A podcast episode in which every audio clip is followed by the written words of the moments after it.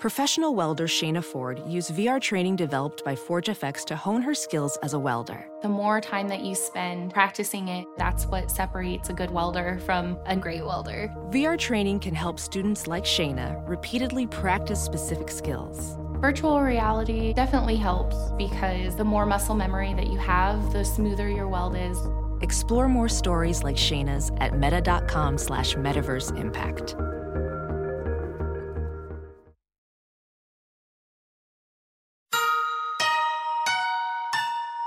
This is Emily, Henley, and Sammy, and you're listening to Too Scary Didn't Watch.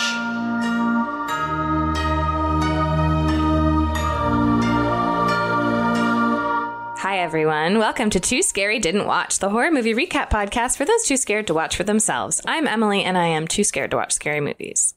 I'm Sammy, and I like watching scary movies. And I almost got confused and was going to say I'm also too scared because normally Henley would be second. She would be saying that right now. We can hear it like the phantom voice of hers in our heads. She's not here this week. She is not here this week. We we miss her a lot. She'll be back. She's with us in spirit. For now, did anything scary happen to you this week? You know, Emily, something scary did happen to me this week. Oh my gosh, I hate to hear it. Something actually scary. It was actually scary. And that is that I had to take my cat to the emergency vet. Ugh.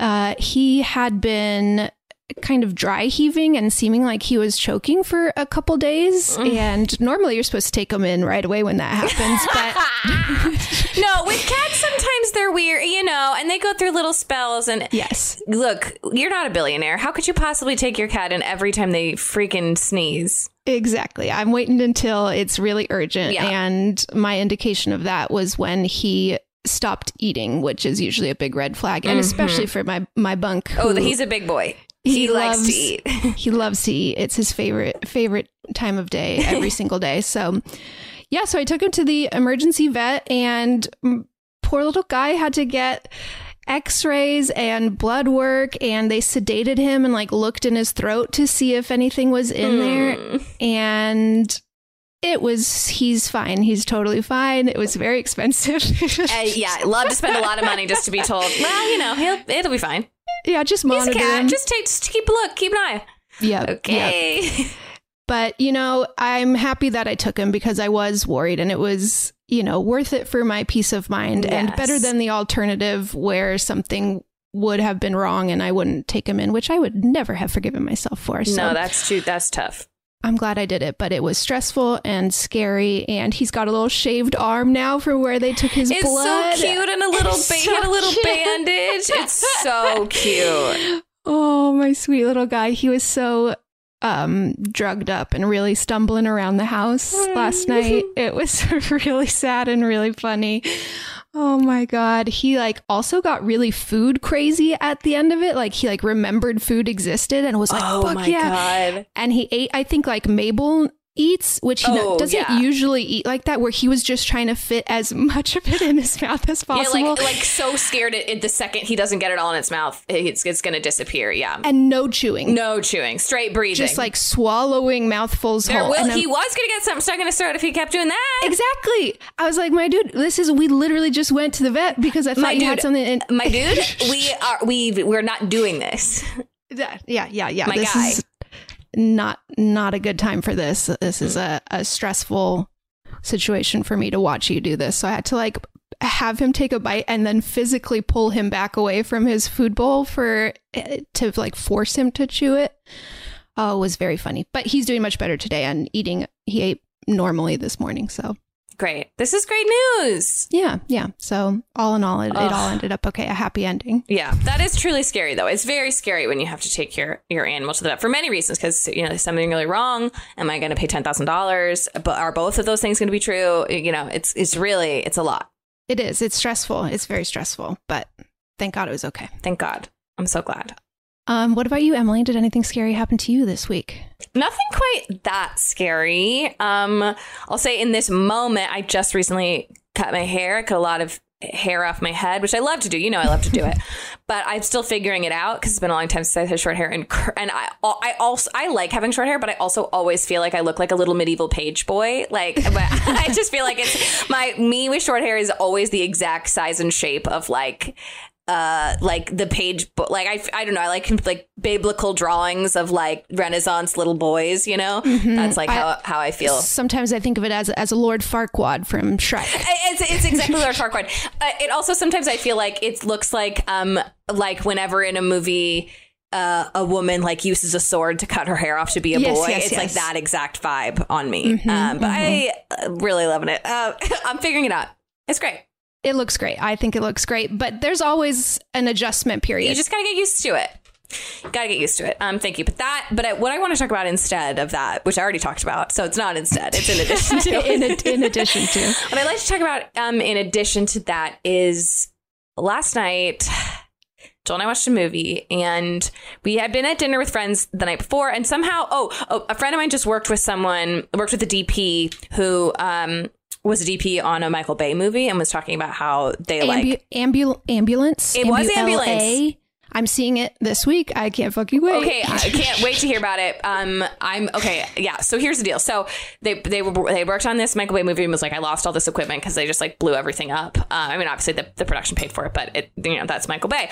And I realized in this conversation, I haven't seen like any Michael Bay movies. I think the only Michael Bay movie I've seen is The Rock, um, which is great and fun. I think that's the only one I haven't seen. Oh, the only one you haven't seen? Okay, well, let's see if I'm you've seen this one that I'm about to talk about because Joel and I, I was like, oh, I love action movies. Like, I know people really scoff at Michael Bay, but like, I love action movies. Like, and big explosions, that's fun. I'll do it. I'll do it.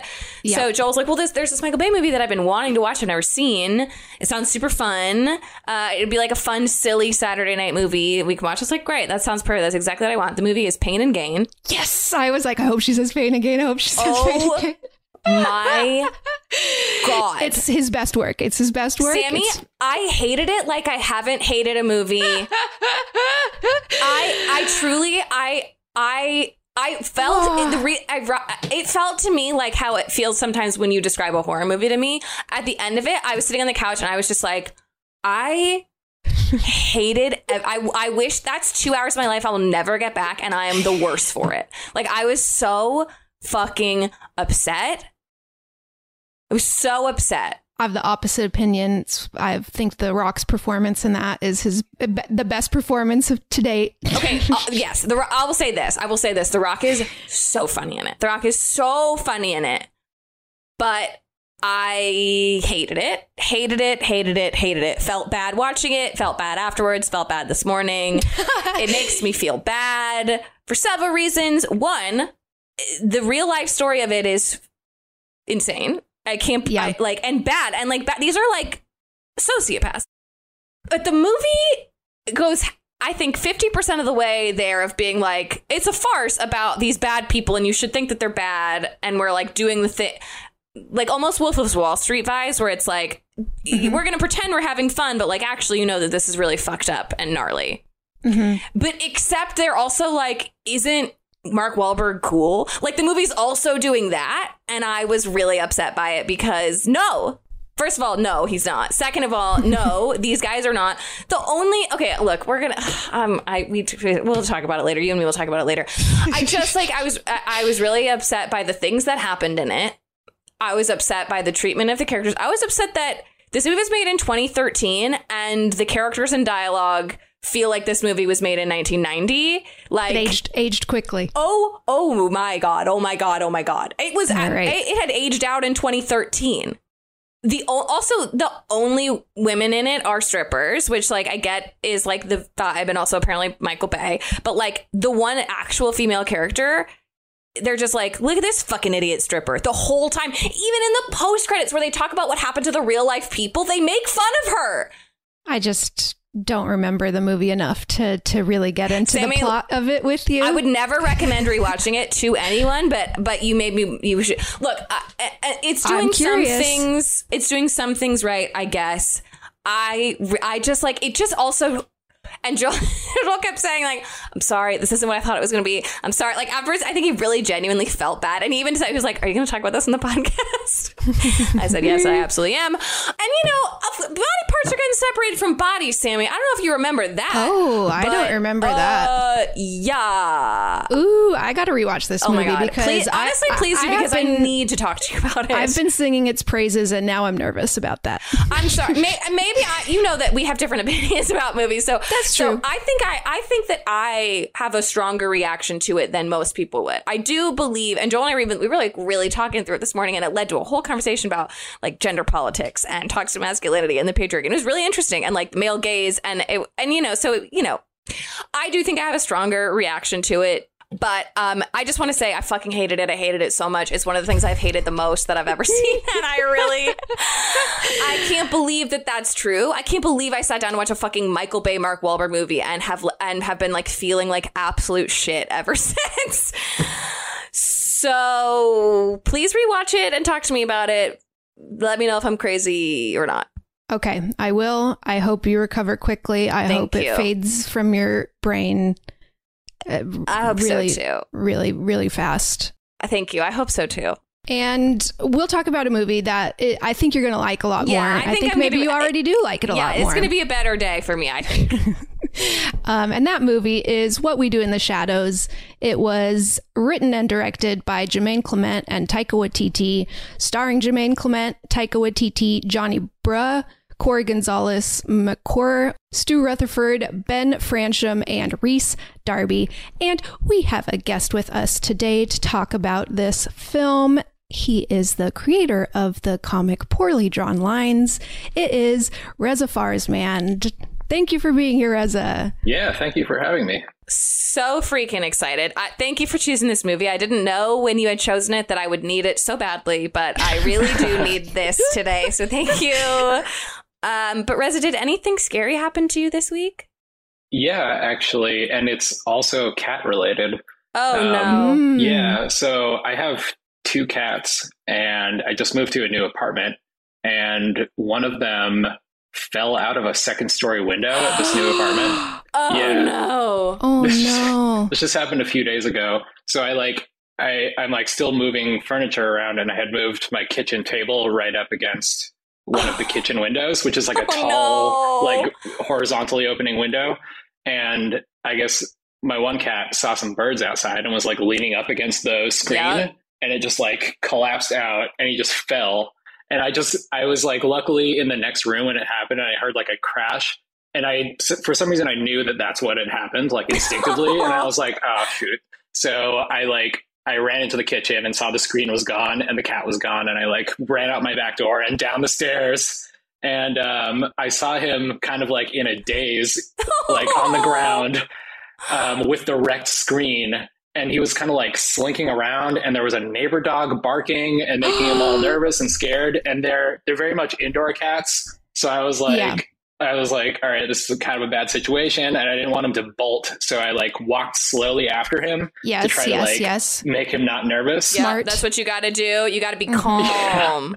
Yeah, Yeah. and I ended up like basically slowly chasing him all the way to the laundry room, like down the pathway at my apartment complex, and finally managed to grab him and brought him inside. And he was like kind of struggling, and then he started like scratching me right when I got him through the door. So I like had to like throw him into the kitchen and like slam the back door behind me.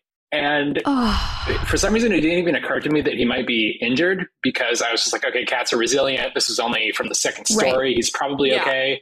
And luckily he was, but like I did some reading on the internet afterwards and he definitely could have hurt himself. But Oh. fortunately, he was okay.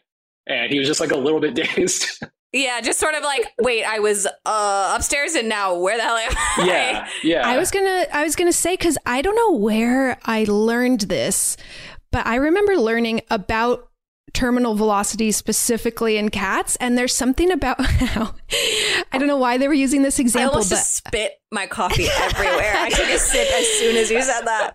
But there's something Cat about physics. cats cats falling from a lower level is actually more dangerous because it doesn't give them time to relax into the fall. Like the reason they can survive from high falls is because they like know to relax their their muscles or whatever. Mhm. Oh my god. And so they can survive from like a nine story fall easier than they can from a three story fall. Yeah, and from higher up, they they reach a point where they stop accelerating, basically. Yeah. Yeah. they become this little shoop shoop Yeah. yeah, like a little feather, just like like little flying squirrels. They open their legs and they just parachute down. Well, apparently the danger spot is floors two through seven.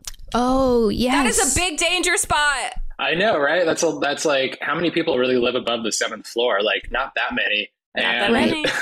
But so yeah, I guess from floor two he could have been hurt, but he was okay. Oh, thank goodness. Phew. I just like monitored him for a few days afterwards.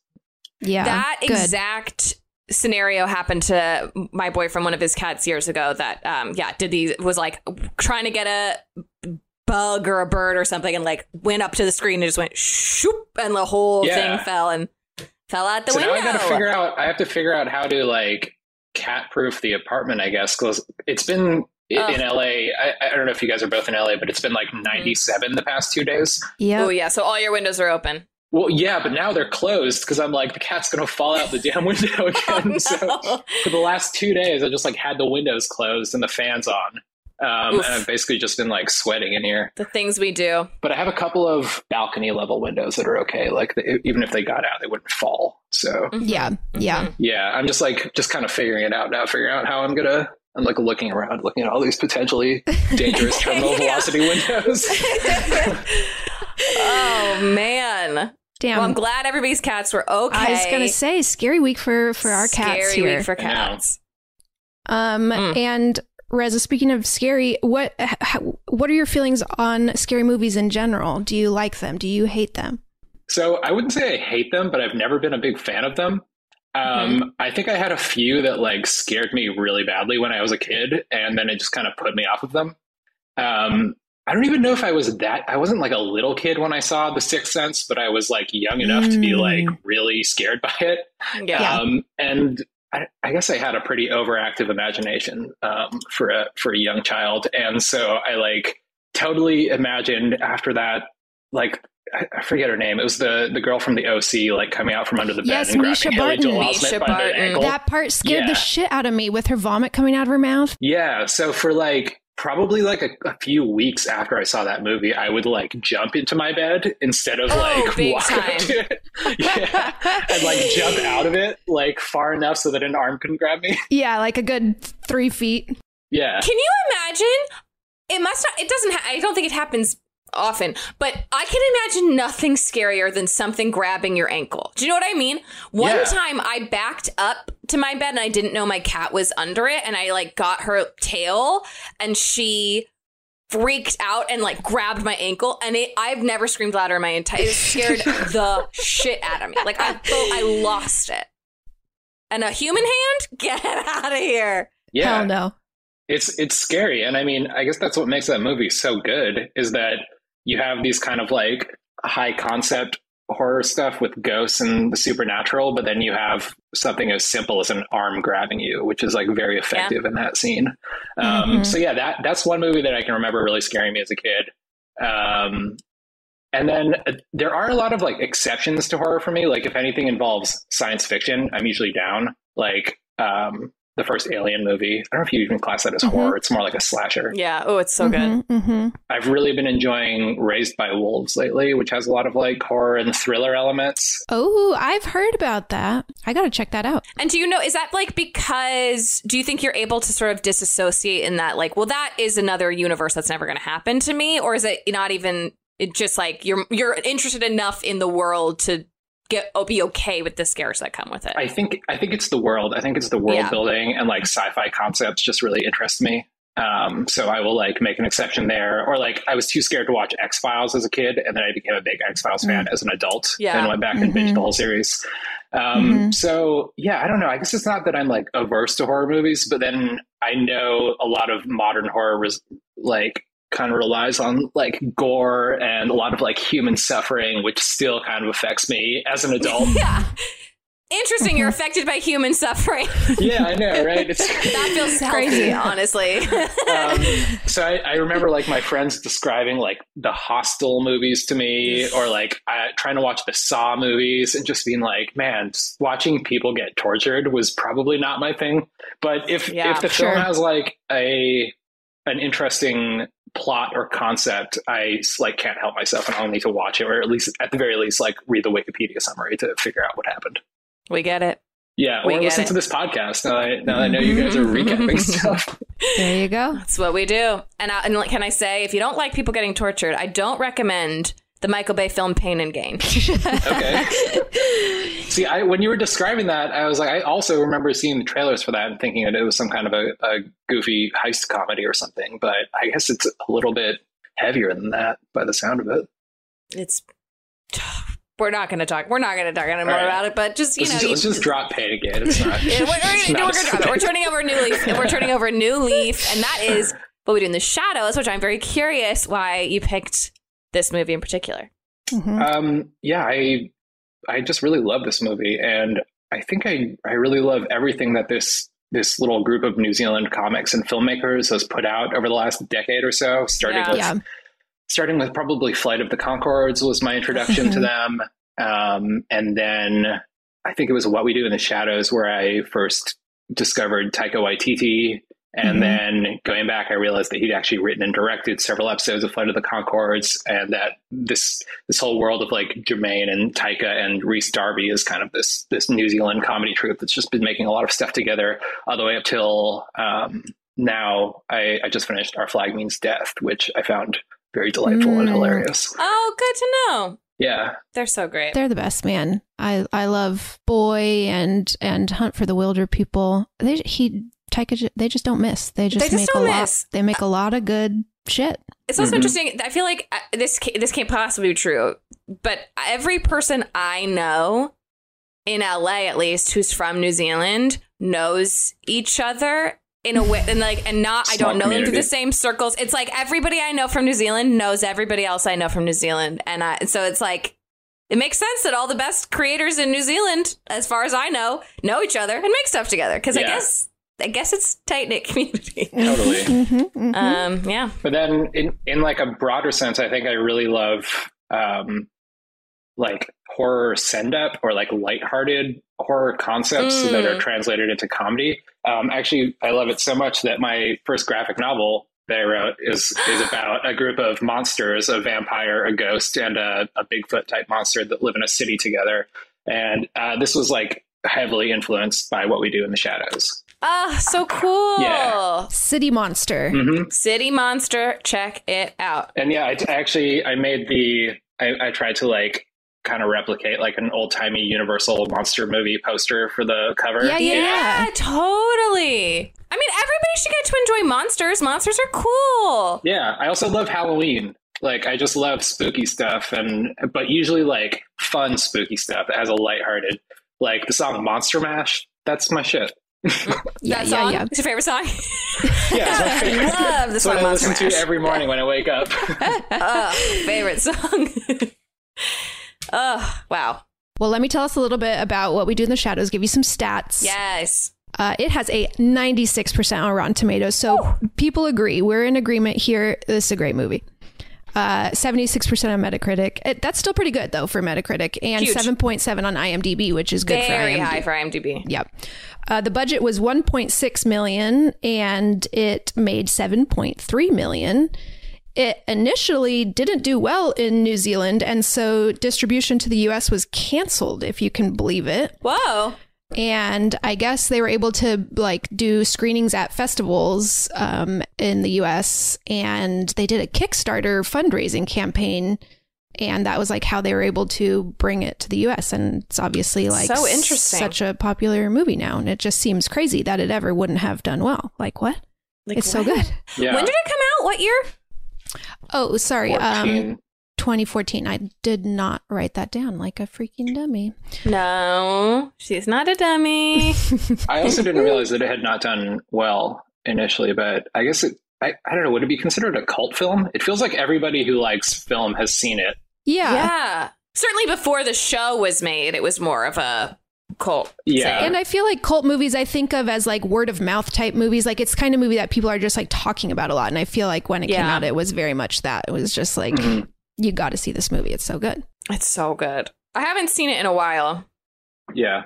I, I'm sure a lot of people are going back to it now that the show is pretty popular. Yeah. Mhm. And the show is excellent as well. Yeah. Show is also excellent. Love the show. Yeah, and it was interesting. I ha- also hadn't seen the movie in a while, so it was interesting seeing like it's not a direct remake or anything. It's it's like a it's a whole new story with a new set of vampires, but Mhm. they they take a lot of the concepts and translate them over.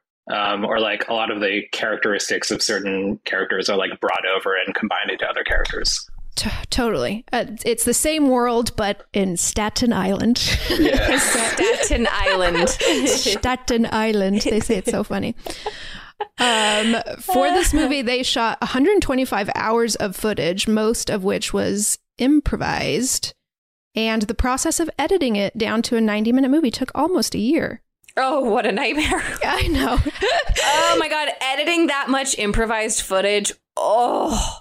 Uh, and they said that the direct or the directors said that they are considering making all the footage available online so that fans can edit their own version. And as an editor, I'm like, that sounds awful. Why would Oh anybody want to do that? But I'm sure people will. You know how people like edit down Lord of the Rings into like one shorter movie? I feel like some Do people, do like do that. that? Yes, people do do it, and it. I feel like it just sounds so bad. And why? Why are we doing that?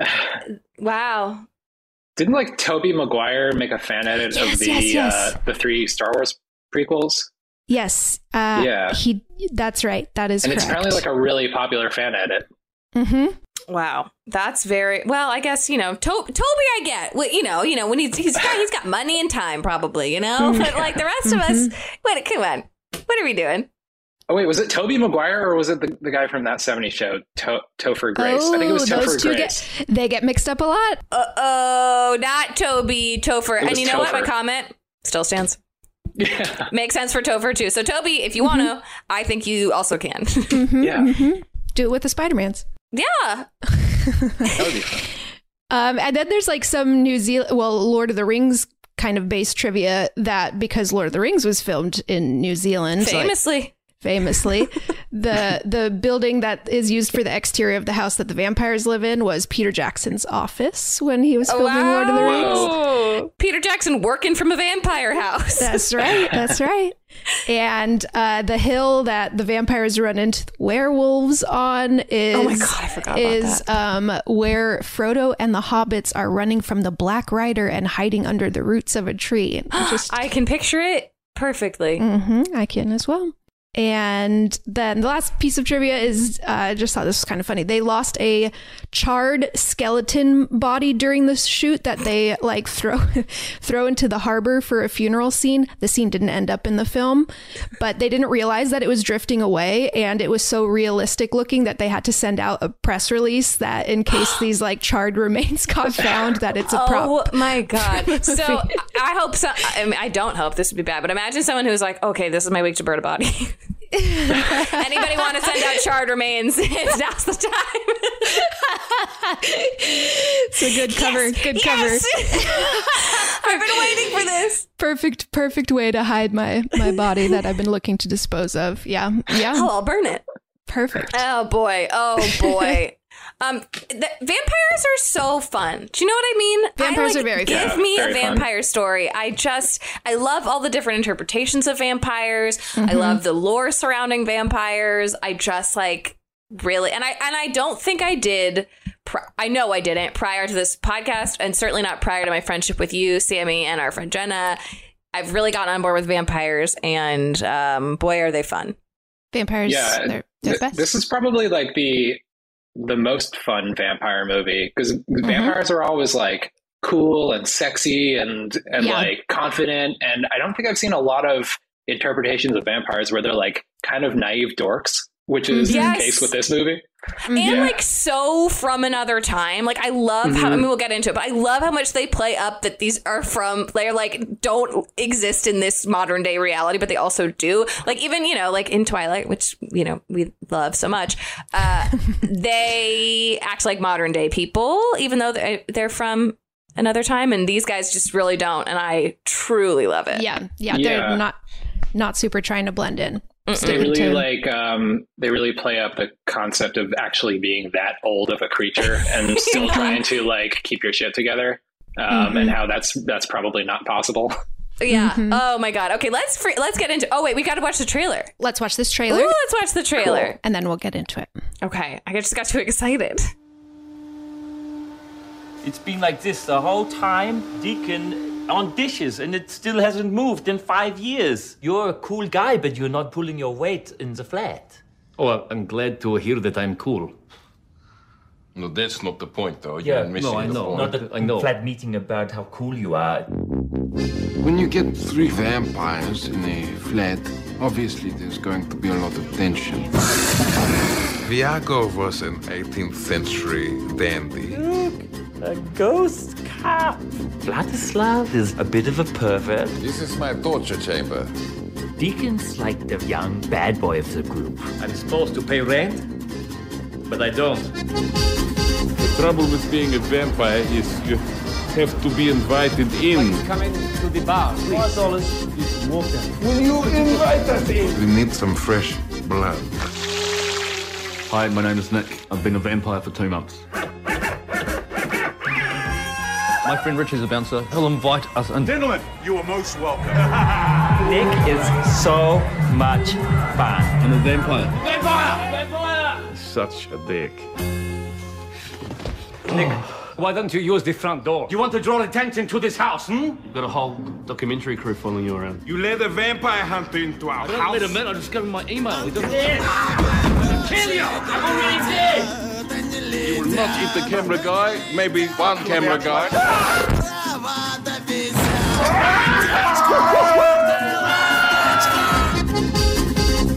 Trying to take Use your legs. Ah, hey, that was. Don't swear. What are we? Werewolves, not werewolves.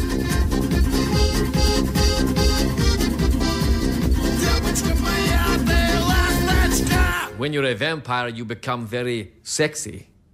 God damn, it's so good.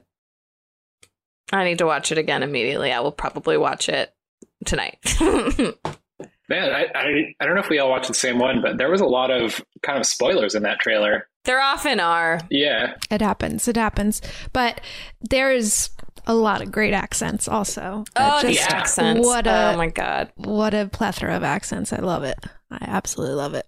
I'm glad that we still got a lot of the New Zealand accent though. Like, Yeah. uh, because uh, the New Zealand accent is is just delightful and like everything is funnier with it. So fun. I know, it really And is. it's I feel like it's a hard one to do. I just so easily slip into that Australian accent and Yeah, I Yeah. New Zealand is just difference. a little different. I remember once literally looking up a YouTube video of how to differentiate between the two. Nice. And one of the examples they gave was the difference between the way they say pen and Australian it would be p- pin Pin. Oh, and in New, Z- New Zealand it'd be pin pin. I It was like a, th- this this e sound. Pin. I, I do remember in Flight of the Conchords there was a running gag Mm-hmm. Yes. where people would call Brett Brit. Brit. Mm, mhm. And that, that I think he maybe did. And their American friend being like, maybe he did what? No, I think he maybe did. Maybe he did, maybe he didn't. I don't know. God, it's so good. And that when um, Aziz thinks that they're from uh, uh, Australia, and then they realize that he's from New Zealand, he doesn't hate them anymore. He's being like really racist against them because he thinks they're Australian, and then he finds out they're from New Zealand. And uh, I think it's I think it's Jemaine who's like, no, they're like, where's the car? And we're like, where's the car? And, oh man, it's so so good. I freaking love Flight of the Conchords. Oh my god! But I also really love this movie, and I cannot wait to talk about it. Let's get into it. Let's get into it. It's the bleakest time of the year, so you know what that means. We deserve to get cozy on the couch, rewatch our favorite TikTok videos, and drink a goddamn glass of wine. If you ever struggle to pick out the right bottle, you will love our next sponsor, Naked Wines. Did you know that when you buy wine today, most of the money goes to things like fancy packaging, big budget marketing campaigns, and tax? That is crazy. Naked Wines is a subscription service that seamlessly connects you to the finest independent winemakers on the planet. So you get a box of the market's best quality wines, however often you'd like, for a fraction of the price. And hold on to your butts, you guys, because the deal they have for you is insane. Just wait. So, how do they do it? Naked Wines connects winemakers and wine drinkers directly, allowing for vineyard to door delivery at up to 60% off what you would normally pay in a store. By cutting out the traditional retail middleman costs and markups, winemakers can pass those savings on to you without skimping on quality. I can't stop talking about Naked Wines. I love that their quiz matches you with bottles that you love, and each shipment includes wines they recommend based on your previous ratings. I'm currently loving their organic options, especially the Chris Condos Cabernet from Mendocino County. And they've been around for 10 years and they fund over 90 independent winemakers. So, with no commitments or membership fees, you can enjoy Naked Wines hassle free. And the best part, every bottle is a passion project from an independent winemaker, so you're literally making an independent winemaker's dream come true. So head to nakedwines.com slash too scary and enter voucher in the top right when you get to the website and put in too scary for both the code and password to get six bottles of wine for just $39.99 with shipping included. That's a $100 off and less than $7 per bottle. So that's nakedwines.com slash too scary and use the code and password too scary and grab six bottles for just $39.99. One last time, that's nakedwines.com slash too scary, code and password too scary for $100 off your first six bottles. VR training platforms, like the one developed by Fundamental VR and Orbis International, are helping surgeons train over and over before operating on real patients. As you practice each skill, the muscle memory starts to develop. Learn more at meta.com slash metaverse impact.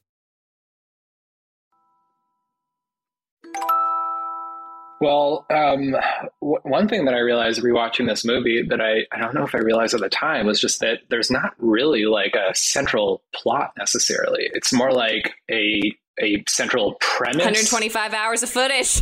yeah, it's and I guess that makes sense now that I know how, so how much of it was improvised. But it's more like a central premise with a bunch of little subplots extending off of it.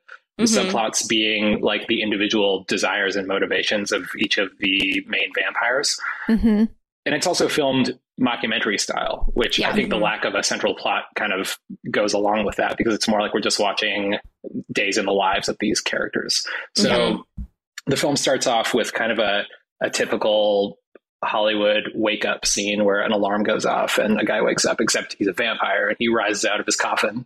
Um, and it's Taika Waititi playing um, Viago, uh, is the name of his character. And then he basically like wakes up all his flatmates, and we learn that there is these four vampires living together, and they're all kind of like old traditional vampires from the old world or the ancient world. Um, Taika Waititi's character is like 400 years old.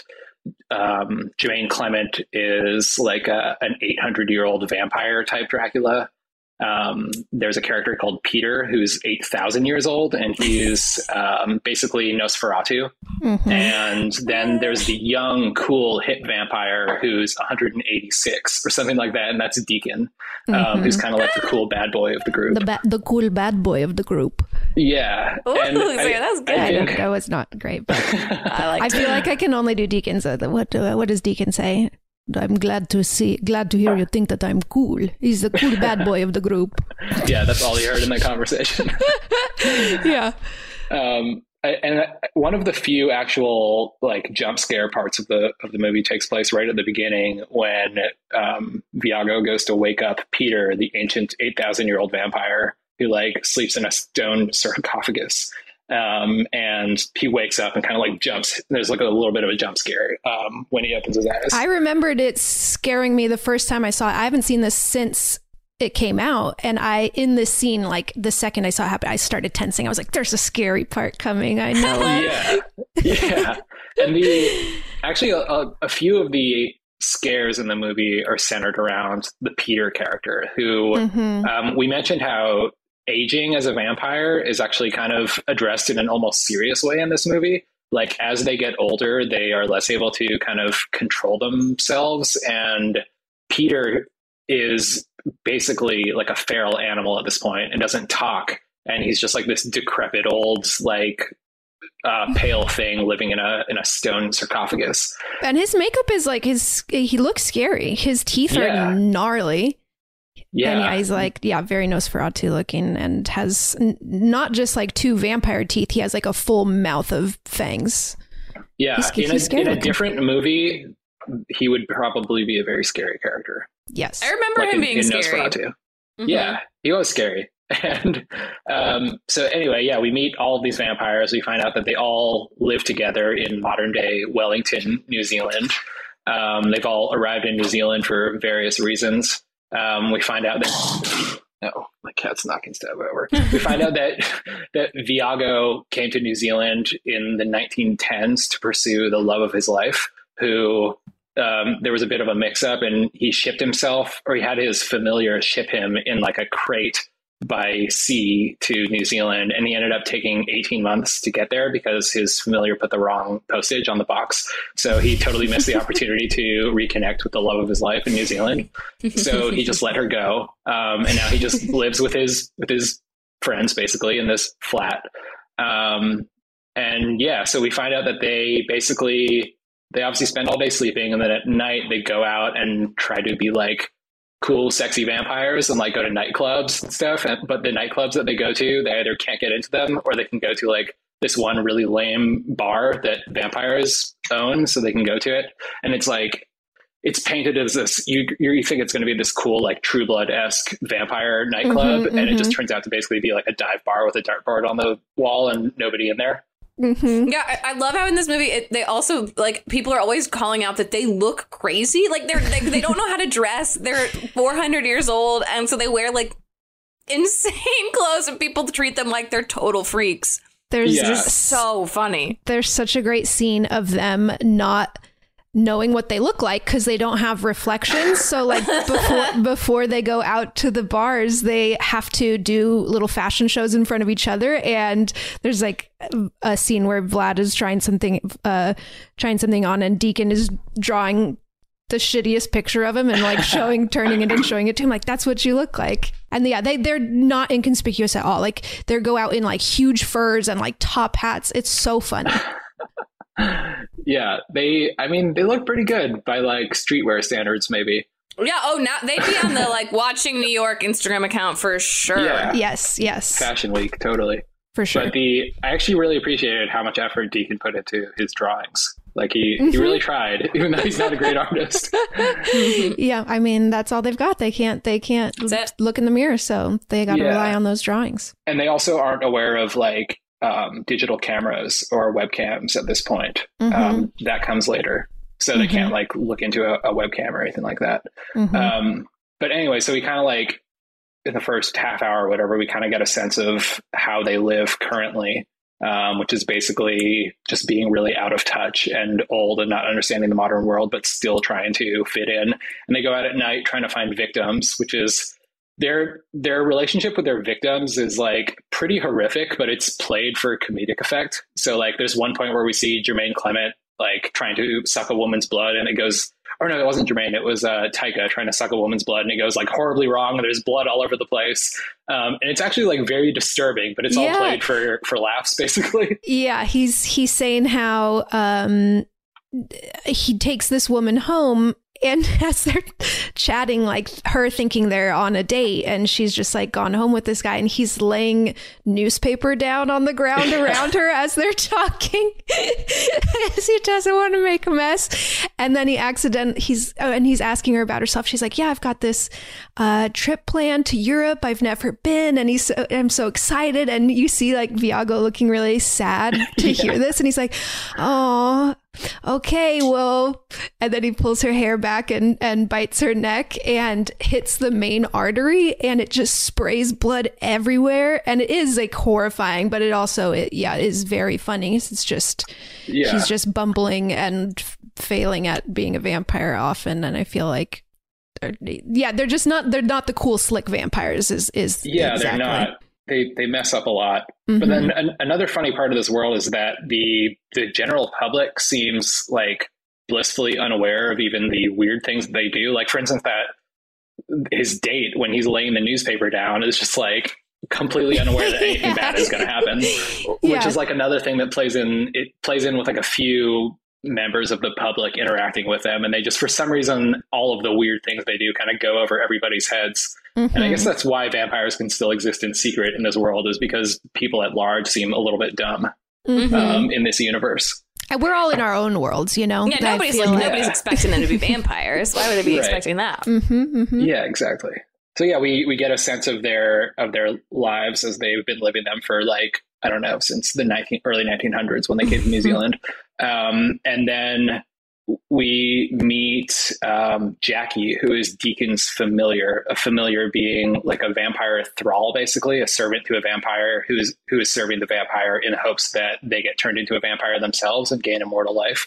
Um, so Jackie is like this um, mother of two kids, just kind of like an, an ordinary New Zealand woman who she she like is very um, deadpan and plays the character really straight. Like she's she completely overlooks all the horrific and terrible things that they do because she also wants to be a vampire. Um, and she basically has to like clean up the gore from their murder scenes and try to find victims for them. Um, so one of the plot points comes in when they ask Jackie to find two virgins for them. Um, and she supposedly finds two virgins who are one of them is her ex boyfriend, and one of them is a, a girl who like made fun of her in primary school. So she always finds people who she doesn't like very much and won't miss when they eventually get killed by the vampires. It's a Um, smart way to so- play it. yeah, so those are the two people she picks, and then she brings them to a dinner with the vampires. Um, and at one point, I guess they turn uh, the guy's spaghetti into worms, like they hypnotize him, and that's we see one of their vampire powers.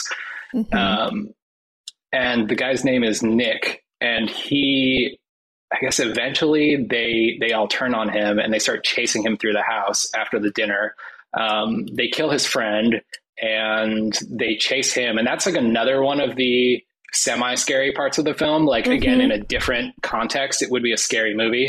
It's it's like they're chasing this guy through this dark house and it's only filmed by like a single cam um, mockumentary style camera so it feels kind of blair witch-esque or something Right. It's like very And- frantic and something Yeah. scary is happening each way he looks. it's like very disorienting and he's just like panicking more and more and then eventually you think he's going to be scot-free and he like gets out of the house and then peter the 8000 year old vampire feral vampire comes out of nowhere and and tackles him and it's like end of scene and all the other vampires are like oh no peter got him like their fun is ruined because peter got him Mhm. One of the things one of the things he sees when he's running he like looks in one of the rooms and there's a cat meow and he sees a cat with Jemaine Clement's face and Yeah. there's like a little mention of it earlier that uh Vladislav is his character's name that his powers have been dwindling a bit since since uh his He was defeated by the confrontation with the beast yeah yeah and so his his powers aren't strong like they were like he used to be able to turn into animals and now he just can't really get the face right anymore and there's this shot of a cat with a human face and it's oh man it's very funny. It was a great little set off, set up and payoff, Yeah, especially exactly. because the the cut to the cat with Jemaine's face is like very brief, and it's Yeah, like yeah, yeah. a total laugh out loud moment. Yeah Um, so so yeah, that that's the end of the scene. There, Nick gets killed. Well, both of the um, virgins who actually aren't turn out to not be virgins, who Jackie brought to the vampires, they both get killed. Um, but then later on, like a, it's it's like two months later or something like that, um, and it's revealed that Nick, the guy who came to the dinner and was supposedly killed, is actually alive, and that Peter, the ancient vampire, had just turned him into a vampire. And that introduces one of the points of conflict into the film, which is that Peter also turned Deacon, like the young, cool rebel vampire, into a vampire. So he's kind of like Peter's father figure or whatever, and or Deacon's father figure. And now Peter has made a new vampire who's like even younger and cooler. Um, Nick is like this cool, hip young guy who like goes to clubs and stuff. And so there's some tension younger cooler badder yeah, exactly. So Nick is now like this two month old vampire. He's the youngest vampire in the crew, and um, the the crew kind of like accepts him and lets him live in the house and hang out with them. But he starts being able to get them into all the bars and clubs in Wellington that they've been wanting to go to, because you have to be invited into the club as a vampire. You have to be invited into whatever buildings. Yep. And so he gets invites in. And so there's like a bunch of tension with Deacon being like, "Oh, I'm not the cool one anymore. Like this this cool guy is getting us into clubs now." But but the problem with Nick is that he's going around bragging about being a vampire to everybody because he's just kind of like won't, this sh- won't shut up about it. yeah, he's just kind of like brash and arrogant, and he's like telling everybody he's a vampire drunkenly. Um, and he tells one guy he's a vampire, and the guy's like, "Oh, I'm a vampire hunter," and we don't really think anything of it. But then that sets up another plot point later, um, which is that at some point this vampire hunter shows up and actually manages to kill Peter, the ancient vampire, um, by opening a window and burning him with sunlight. But the vampire hunter also gets killed when Peter pushes his sarcophagus lid onto him and crushes him. So Peter has like one last moment of badassery, and then the vampire hunter actually ends up killing him. And then all the other vampires are very angry at Nick, the young vampire, for getting their their old friend killed. Um, Mhm. And Deacon especially takes it very poorly. And then Deacon and Nick start fighting. Um, and then there's a funny scene where the police show up and they they're like responding to a domestic disturbance and Viago has to hypnotize them so that they don't notice anything is wrong and then they end up like walking around the house and seeing all these weird things but they just they can't actually acknowledge any of it because they've been hypnotized They keep like almost calling it out and being like, "What's what's this over here? What's this over here?" Yeah. And they're like a, over a dead body or like the burned bones, and they're like, "This." These are these cans of paint don't have lids on them. That's a fire hazard. That's they'll find like something else in that area that they're looking at. A lot of fake outs because uh, Viago's nervous because his powers of hypnosis aren't as strong or whatever. Yeah. And then yeah, so they basically they they keep hinting like they're gonna see something out of the ordinary, but it's always just like a safety violation. Mm-hmm. like they they you think they're gonna notice the vampires floating in the corner of a room, and then they're just like, hey, there's no smoke detectors in here. yeah. And apparently these two characters have like a spin-off TV show called Wellington Paranormal, which I had Oh, heard yeah. of and I didn't That's fun. realize that that was what that show was based on. So now I'm going to have to watch that show. Yeah, there. I think there were a couple of like proposed spin-offs. That one actually got made. There was another one called We're Wolves, based on the werewolves in this film. Mm, yes, I was going to ask about that. Is that still happening? I tried to From what Look. I saw, it it's it Still was like listed on still there. in production. Yeah. um, or maybe it's been stalled or something.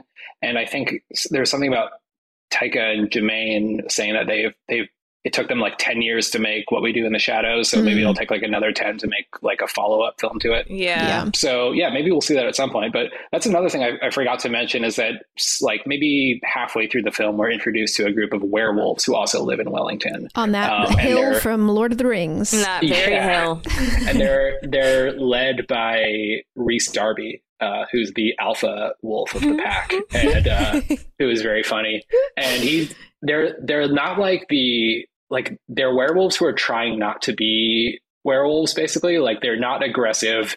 They try not to swear. Um, they try not to get into No, fights. in the trailer, we're werewolves, not We're werewolves, Yeah. not swearwolves. Not swearwolves. and it seems like Rhys Darby's character Anton is is like trying to get them to be more civilized, basically, or like not randomly kill people. Um, So yeah, we're introduced to them like earlier in the film, and then they come back later on. There's also Nick has a friend named Stu that we meet. Oh yeah, of course, Stu. who he like he it's like Stu doesn't know that I'm a vampire yet and really sucks cuz like I really want to eat him now but he's my best mate. There's a lot of like to camera confessionals of him working through his friendship with Stu and how they're going to handle it and eventually he has a sit down chat with Stu where he comes clean and it's uh very funny and Stu was he's not an actor he's just a guy a guy that um they cast or i don't know if he was just friends with them or something but he really was just a guy that worked in like computers and that's his job in this movie and he's so funny in it. Oh man. Yeah. I love that. Even funnier of a performance to know that he's just truly like a computer software guy. Yeah, I love it. Some of the funniest interactions in the movie come like from Stu because he's once Nick becomes accepted into the household and reveals everything to Stu, Stu becomes accepted into the household as well. Mm-hmm. And he basically plays the role of like younger guy who introduces all the vampires to technology. Um, so he like shows them digital cameras and YouTube, and they're able to like watch the sunrise on YouTube, which is something they haven't seen since they turned into vampires. um, and there, there's actually like a very cute relationship with that they have with Stu, where they kind of see him as like a, a little brother or something, and all of them agree not to eat Stu, Mhm. and they're all just very sweet to him. Um, I think one of the funniest scenes was when Nick is talking to Peter in his sarcophagus and outlining his relationship with Stu and the fact that all the other guys have agreed not to eat Stu and that like he knows it's wrong to have a human in the house, but he's wondering if Peter could just be chill with it and not eat Stu. And Peter has no dialogue in the entire movie. And the one time you actually see him like acknowledge a conversation is that when Nick's like very sweetly like, "Can we just please not eat him?" He just like nods, like a little nod, and like that's the most communication we get from Peter, basically. But it's just like Oh. it's funny seeing this like ancient feral vampire totally acknowledging and also being like agreeing to be sweet towards Stu. Um, Amazing. who's just like this very soft-spoken, nice guy, um, who's also totally accepting of all the vampires. So yeah, Stu, he's he's probably one of the funniest characters just because of how understated he is. Yeah, he's the best. So yeah, after the whole confrontation between Nick and Deacon over Peter's death, and the police come, the police leave, and then there's a time skip. Oh, and they they all agree to banish Nick from the house for for telling people he's a vampire and getting Peter killed. So Hmm. Nick is banished. Um, Stu can still come over when he wants to, um, but then there's a time skip, and I think it's like a, f- a few months later, and the vampire house gets an invitation to something called the Unholy Masquerade, which is like a big um, meeting slash like fancy ball for all of the undead in Wellington. Um, and I realized that the Unholy Masquerade is actually teased really early on in the movie. There's like a, a I little. I think it's the script that comes up right at the beginning. There's like Yeah, some little introductory text that's like this Yeah. camera crew got unprecedented access to a secret society before the unholy masquerade. Yeah, exactly. But then we don't hear anything about the Unholy Masquerade until like again until the last third of the movie, basically. Which again goes along with like it, you think that's going to be the plot of the film, but there's really Mhm. there's really not a plot. It's just like people having their own little um, dramas throughout the movie. So, but then we find out about the Unholy Masquerade again, like in the in the last act of the film, basically, and uh, they're all excited except for Vladislav, who was expecting to be the guest of honor. And I should point out that Vladislav is basically like supposed to be Dracula. He was like Mhm. this um, medieval tyrant who became a vampire, and he's called Vlad the Poker as opposed to Vlad the Impaler um, because he, he pokes people. Uh, there's a really funny scene where Stu shows him Facebook, and he finds out about the poke function, and he's like, "Yes, let's do that." um, but anyway, he's he's like really expecting to be the guest of honor at the uh, unholy masquerade, but then he finds out that the guest of honor is in fact going to be his nemesis, the Beast, who he had some great confrontation with um, many years ago. And since that confrontation, where he lost to the Beast, he's not been the same. He can't do the faces right on animals anymore, um, and and so he's like gets really depressed. And while the other guys are getting ready for the ball, he basically like sinks deeper and deeper into a depression. And we see him like age really badly. And, like all his hair starts falling out and his skin turns gray and his nails get really long. And he's kind of starting to turn into what Peter looked like, like a Mhm. Nosferatu type vampire. It's like he's he's losing the the will to hang on to the afterlife, basically. And so they they go to the ball without him. They try to they try to convince him to come and he says, "Leave me to do my dark bidding." And they're like they're like, "What?" And he's bidding on eBay and they're like, "What are you bidding on?" And he's like, "It's a table." Yeah, I love it. That was a pretty good pretty good little joke right there. Um, It really got me. Leave me to do my dark bidding on this table. but yeah, they leave him to do his dark bidding and they go off to the ball. And at the ball, they run into Nick and Stu. Um, Nick, being the bad boy rebel that he is, has brought his human friend Stu to a party where humans are not allowed. Um, and nobody realizes that Stu is a human. They think he might be a male witch or something. So they kind of give him a pass until um, we meet the beast, uh, Vladislav's great rival, who turns out to be his ex girlfriend Pauline, um, and she's there with her new boyfriend Julian. I that her name is Pauline. yeah, Pauline and Julian, like the most, the most like unassuming good. names, and they're like these old vampires. Um, and she's the guest of honor, and she kind of picks up on the fact that Stu is a human, and then everybody else at the party, which includes also includes like werewolves and zombies uh, and Mhm. witches, start to realize that Stu is a human, and this party starts to like get kind of scary for Stu as all of the undead decide that they want to eat him, and also the human camera crew who the the vampires have brought with them. Which is throughout the entire film, there's a human camera crew following them around. Mhm. Like it definitely break. It, it acknowledges that there's a documentary going on. Like there's a documentary crew following these guys, including to this top secret meeting of the secret society that they're not allowed to be at. Um, and so like the tension rises at the ball as all of the undead start to turn on the humans and like slowly approach them and menacingly. And then it seems like it's probably going to be over for Stu. And then Vladislav shows up out of nowhere and stops everybody. And he's he's dressed very decadently in like an Oh, all man. white suit with a white top hat and a, and a mask. And or no, he's not wearing a top hat, but he has his hair done up like Gary Oldman in Yes. um, Dracula. I Just tried like to look the- up what that hairstyle is called because Yeah, it must like have the a name. Bump. I don't know. yeah, it's, like two weird. two yeah, you know those like Bumpits that you can make your little ponytail really Oh, big with? uh-huh. It's like two little bumps on his head. It's so funny. He struts in like he just is really feeling himself and he looks incredible. Yeah, he looks incredible. He's gone from like aging really rapidly to I guess he he got his groove back and he struts in looking like himself again.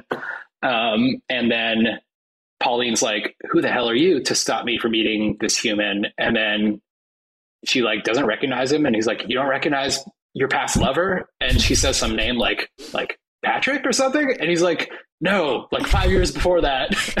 so she has a lot of ex lovers, and he like struggles to take his mask off to reveal who he actually is, and he finally does. He's like, "I am Vladislav," and so he's there.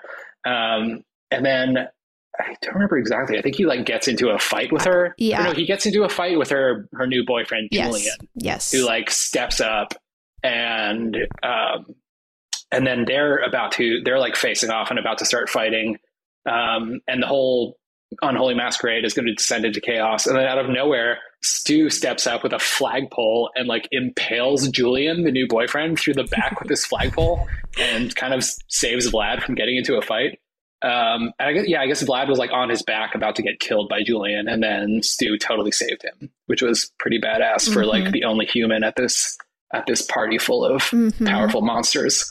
And I guess they all just flee from there. They flee, yeah. Yeah, they flee. They run to what looks very much like the hill from Lord of the Rings, Mhm. uh, where they run into the werewolves again. And the werewolves, being like they're trying again, they're trying to be responsible werewolves. They're all busy chaining themselves to trees as they're about to transform because it's the full moon. Um, they're chaining themselves to trees, and Rhys Darby is there, like directing the whole thing. And he's getting really annoyed with them because several of them have forgotten to wear their track pants, which would give them enough room for their legs to grow into. And instead, they're all wearing like skinny jeans. And he's like, those jeans are going to be destroyed after this. They're going to be ruined. They're going to be ruined. And he's just doing his typical Rhys Darby. Like, I'm not even going to try to do the New Zealand accent, but he's just like very, like, he, he's playing the doting, like, parent of the group, basically. And he's like, "You- you, you guys have messed up. Like, I'm really disappointed in you. Um, and he's like swearing because he's stressed out. They're all like, I thought we weren't swearwolves. oh, so good. So anyway, they but then they're interrupted by the vampires, and so none of them actually successfully chain themselves to the tree. And then as they're kind of like getting into a face off with the vampires again, uh, they all start to transform, and they all transform into werewolves. And it's a really scary scene because the werewolves are actually apparently very dangerous when they're in their werewolf state. And the vampires have the human camera crew with them, and they've got Stu with them. So there's a lot of people in danger here, and they all run. And again, it's like another Blair Witch esque, like running with cameras and like little flashes lighting up the scene. Um, they're all running from the werewolves, and then Stu gets taken down and is killed by the werewolves, apparently, and disemboweled. Mhm. Um, and the vampires manage to escape, but Nick is is very bummed out because he's just seen his best friend be killed by werewolves. And then there's a, a nice moment of character growth where Deacon, who has been like um, like in conflict with Nick since Nick's introduction as the cool new vampire, sits down with Nick and tries to comfort him about his friend having just been killed. And, and we're like, oh, okay, Deacon Deacon has some like growth potential here, and he's like trying to be the nice, responsible older vampire to Nick now. But then the way that he tries to comfort him is like very graphic and vampire esque. He's like this. He's like very stark. He's like, this is just what it's like to be a vampire. All of your friends die. Some of them brutally. Some of them in horrible murders, and that's just it. But he's like saying it in a very sweet, like parental tone of voice the whole time. And I guess he kind of comforts him. it's also just such an interesting thing. Like I feel like this movie does such a good job of just, especially when you know it's improvised and they had so much footage I'm, I'm gonna sound like such a fucking loser right now talking about improv, but but the I, the whole deal with improv the, of a, the base level of an idea is if this is true, what else is true? And so they just go like, okay, great, vampires in society. If that's true, what else is true? And just being like, oh yeah, if you're a vampire and you're alive for a really long time, you're gonna watch everyone you know die. Like you're just Yeah. over Mhm. and over and over and over again, and just like I love how they put every single piece of that puzzle into this movie in su- in such a good way. Yeah. Because it's true. Just like, oh yeah, better get used to watching people you know die because that's going to happen Totally. to everyone you know. for for a comedy, it really does get into some of the more unfortunate aspects of what being a vampire would be like. Yeah. Like losing control of yourself as you get older and watching all your friends die. Like there are some really Mhm. somber moments where they they present very starkly what the life of a vampire would actually be like growing out of touch with society and stuff. Mhm. Um, which we get some hints of in other movies. I'm thinking of like only lovers left alive. There's kind of a thing there where they're they're like losing touch with society as they've gotten older. Mm. But Immortality yeah, for a would comedy, suck. this does that. Yeah. So it's so it's interesting seeing those more um, serious or like somber moments, but they're still played for laughs in a lot of cases. Yeah, it ends with Stu being like, or with uh, Deacon being like, if I know Stu, like this is probably how he wanted to die. just like brutally murdered in a field by, vampire, by werewolves. Just disemboweled by werewolves. This is probably Yeah. how he wanted to go. Oh, poor Stu. Um, but then there is, I believe, another time skip after that. Yeah. And there's a, like a knock on the door like several months later, and we see Nick and Stu at the door. Um, Viago answers at the door and sees Nick and Stu, and he's very excited to see Stu alive. And it turns out that Stu actually did not die. He was just turned into a werewolf by the the nice group of werewolves. Um, and so he's one of the werewolves now, and he has like cool scars on his face. And I think Jemaine says that he looks like Seal, which is kind of funny. There's a funny that's reenactment funny. too of like what happened. It like takes us back in time to see uh, uh, Stu's transformation and like what happened, and it does that kind of um, slower black and white footage, like a, and it says reenactment underneath it. It's just like a very funny little documentary style. Take us back to how it happened. Mm. It's very funny. So yeah, we find out that Stu is in fact alive and is now a werewolf, and everybody's very happy. And I guess this whole last sequence kind of plays out like a an epilogue of sorts. We find out that Stu is alive. We find out that Vladislav and Pauline have gotten back together, um, but they've unfortunately fallen back into their old ways again of like like a, a love hate relationship where they go from like. Yeah, tumultuous. Their their lovemaking turns into like fighting really quickly, um, and they're like at each other's throats. So that probably won't work out for them. Um, but we we also find out that um, Viago, who earlier in the film was able to track down his his long lost lover, who he originally came to New Zealand from. I think he found her through Facebook or something when Stu shows them the internet, um, and he finds out that she lives in this retirement home in Wellington, and she's like 90 now or something 96 96, and throughout yeah. the film after finding out about that he's been going and standing outside her window and looking up at her um, secretly and in this epilogue he like finally enters her apartment and reconnects with her and brings her flowers and they like fall in love again and he turns into, her into a vampire. And so now he has like this 96 year old girlfriend um, and he looks so he looks like he's 30 or whatever and his girlfriend is 96 and there's a, a joke where he's like, I know that some people would frown at the age difference, me being 390 and her being 96. they can call me Cradle Snatcher all they want. Yeah. I don't care. We're in love. yeah. And so, yeah, we get like a, throughout the film, that's kind of been um, Viago's personal conflict is that he lost his love long ago and he's been pining after ever since. So he gets a happy ending with her. Um, Vladislav gets a a somewhat happy ending with his ex girlfriend. Um, Stu gets a happy ending because he's alive and gets to be a a, a werewolf now. Nick is happy because his best friend is still around, and uh, Deacon. I don't know if he really gets like a, a happy ending, but I think the like the resolution for him is that he learns to be kind to Nick, basically, and be like um, uh, more of like an older brother or something rather than a Mm. rival. Yeah. And there's like Yeah. a, a new uh truce kind of between werewolves and or this group of werewolves and vampires too. Stu brings over Yeah. Stu brings over all the werewolves from earlier, Rhys Darby and all of them and they come inside and say, you know, at first it was hard and gross, they smell like dogs, but we opened the windows and the smell eventually went away and so they can all be friends and yeah, it's a nice And it's very appropriate that it's Stu who bridges the gap because everybody Mhm. loves Stu. Yeah. And so he like He's so funny. He also does Stu. He Stu does have some lines, but he is so um, straight faced in all of it, and it's his character is just so funny. I, it just Yeah. it's it's perfect. It's perfect that everybody loves Stu because he's very much just kind of like there in the corner, being like, "Hey, Yeah.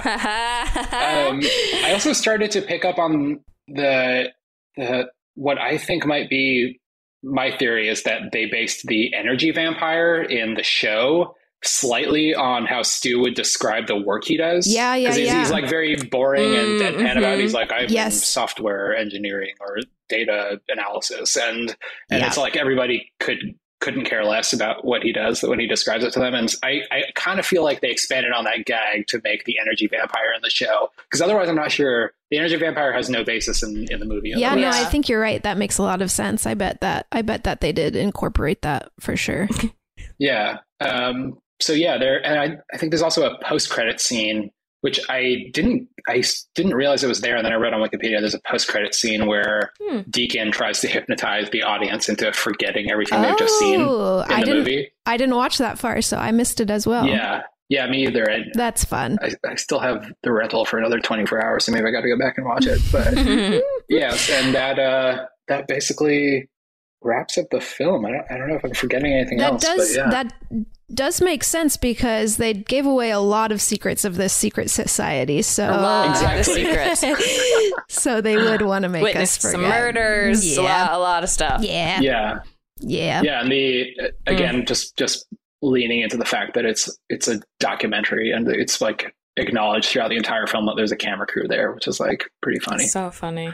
i love mockumentary style stuff i know it's been overdone at this point but good mockumentaries are are just wonderful Yeah, when it's done well, it really, it really works. I feel like this was like one of I mean, I don't know. Was this one of the earlier ones? I feel like it was. 24 i think the office had been on for a while before this That's true. And the British office Yeah. even was yeah, before those- that. I don't think it was as pervasive yet. It was like a, there, Yeah. there had been those successful ones, but it wasn't the sort of thing where we were Yeah. like, okay, I get it. Yeah. it was like I, and then it hadn't really been done very much in popular movies and since maybe like best in show and this is spinal Mm. tap and those like God, older those like so rob fun. reiner movies Also so which good. are which are very hilarious Yeah. So good. I, I was a fan of Schitt's Creek for a while, so seeing like young Gene Levy um, and Mhm. Catherine O'Hara in Best in Mhm. Show is, is very entertaining. Seeing them as a Yeah. couple, so good. Oh my god, so good. Oh wow.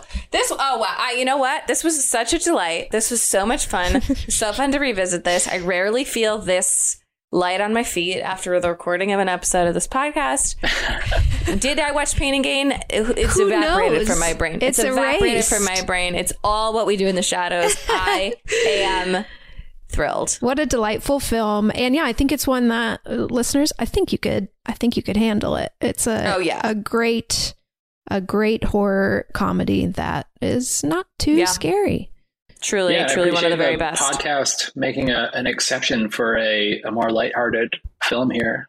And I think We you all appreciate it typically go as into well. the, the scarier stuff, but yeah, And honestly, um, seeing some of your recaps now, I'm I'm really tempted to get more into the horror genre and go back and watch some of these films that I've avoided. Yeah, I mean that's what you got to do. You got to listen to an episode and decide. does help decide to from have there heard about it first. if you want to move forward into visual Yeah. territory. um, Reza, thank you so much for doing this.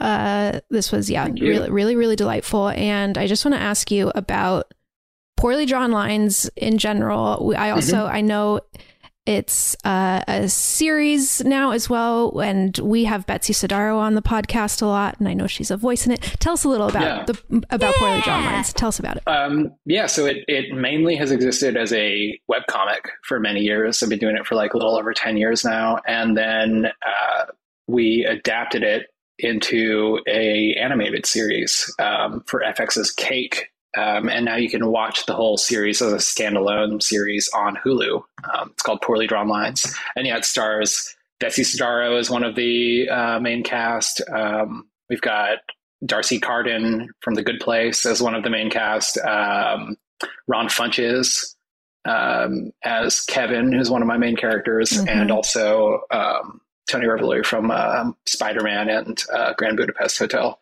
And yes, it was a lot of fun to like adapt the comic into a TV series, and I got to write every episode. Um, and so I'm hoping to do more of it. We're kind of waiting to see if we'll get to make more. Ooh. But if not, I definitely want to do another animated project after this, probably based on like different characters from my comic or something. That's so fun. That's awesome. Um, okay, and then where can people find you on online and Instagram and that kind of thing? You can find me on Instagram at poorly drawn lines, instagram.com slash poorly drawn lines if you're in a browser. Thank you. But more Yes, likely you'll just Yep, Yeah. yep, yep, yep. more likely you'll just search poorly drawn lines, one word on Instagram, and I'll pop up. Um, I'm on Twitter at PDL Comics, and I'm on Facebook at um, the page is just called Poorly Drawn Lines. And I'm trying to get on TikTok too, um, but I can't secure the username yet. Ugh, it's it's a challenge, man. It, it's it's so hard. It wasn't built for us. I- We're trying as well, it's and hard. It's, It's, harder than it seems like it should be. it's not yeah, intuitive. I mean, it would mean pivoting into video, which is not really my thing outside of like the animation. Um, I don't really want to make videos myself, so yeah, it's a, it's a lot of work. I don't know how Gen Z does it. yeah. Um, okay, great. Well, uh, we've got a lot of freaking accents to choose from here for our sign off. We really do. Um, like I said, I can only really do deacons. I think I could do more, but the thing about my accents is I need to get into them and Right. You need to remember the the lines and yeah. when there's a lot of accents happening at once, I blend them all together in my mind, and so it's gonna be it's gonna be tricky here. But I'm gonna give Deacon my best shot. Here we go. Okay. Okay. I'm glad I'm glad to think that I'm glad to know that you think I am cool. Okay. From all of us here at Too Scary Didn't Watch. I like that. Goodbye. Goodbye. Goodbye. Goodbye. yeah. Thank you so much for listening to another episode of Too Scary Didn't Watch. If you like the show, please subscribe wherever you get your podcasts and give us a rating or review on Apple Podcasts or Spotify. You can follow us on social media at TSDW Podcast on Instagram and Twitter. And if one episode a week just is not enough for you, head on over to patreon.com slash TSDW Podcast to become a patron and receive all sorts of extra goodies from us, including bonus episodes, trailer reactions, and more. And no matter what, we will see you right here next week for another episode. We love you so much. Bye.